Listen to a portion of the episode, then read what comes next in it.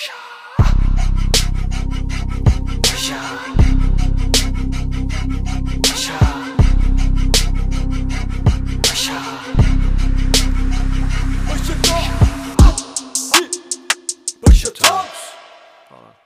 Tekstil mangasından ayrılmamın üzerinden gün geçmeden kendimi batı cephesinde buldum.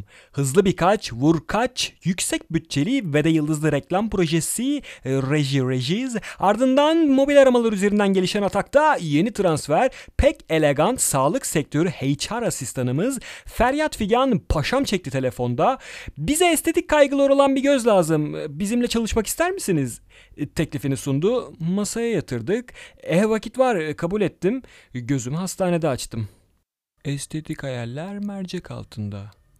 Jet hızında İstanbul'a gelen jetlag mağduru Barbilerin sıkılaştırma ve gerdirme derdini kameraya almak, bir yandan da dünya çapında çeşitli çeşitli cerrahlarla da röportaj yapmakla görevlendirilmiştim. Paşa ayıp etmişler işe bak deme gülüm. E, paşalık ayrı, geçim derdi ayrı. Bildiğin gibi değil bu işler. Biraz karışık, yaver buna alışık, danıştık da gittik, gitmez olaydık. Beyaz koridorlu, çok fayanslı, üzerim. Kanlı maceramız Seksi Varlıklar Vakfı Kevgir'e dönmüş, sureti iyileşirken oldukça pahalı bir hastanenin özel odasında yatan hanımefendinin duş giderinde problem yaşamasıyla başladı. Excuse me?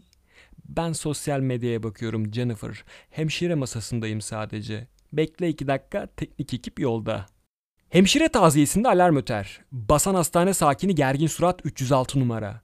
Kendisi akran ombre, balyaj, röfle diyarında sargılı malum yat kalk, saçın başın tarumar olmuş, sen neyin peşindesin dinlen ki iyileş. Hayır hayır bir iltifat peşinde ki benden gelen muhtemel, ihtiyacı var duymak zorunda sulu göz. Heh dedim geliyor söylence. I talked with the doctor and he said he'd be there in the morning checking everything. And nothing a bit happened afterwards. And it's almost 12 p.m. and I look terrible. Let it heal, idiot. Let it heal. Jesus. Bu yüksek ökçeli bacıların asayişi berkemeli alması için çok alımlı ve çekici ve de seksi olmaları aşırı şart olduğundan mütevellit sabahın erken saatlerinde gerekli operasyonlar için bir solukta hastanede bitiveriyorlar. Kendimi ünlü bir cerrahla yan yana ameliyat esnasında dramatik kesişleri biçişleri videoya alırken bulmam yetmezmiş gibi akademik amaçlı denden çok saygıdeğer muhterem doktorumuz fat injection için hastanın karın cenahından hortumlanan yüksek oktanlı kanlı yağı görüp bizzat şahsi yadeli ilan ettiği baş hemşireye dönüp ekmek banmak ister misin canım diye sorması ortama adeta plastik bir tüy dikti. Bu son cerrah şakası olsun benim için. Kulaklarımdan af diliyorum. Radikal bir seçim öncesi. Ameliyathaneden attım kendimi. Kat kat köşeme çekilecek ortam arıyorum. Her katın muhtarı ayrı. Burası hastane değil tımarhane. O biçim.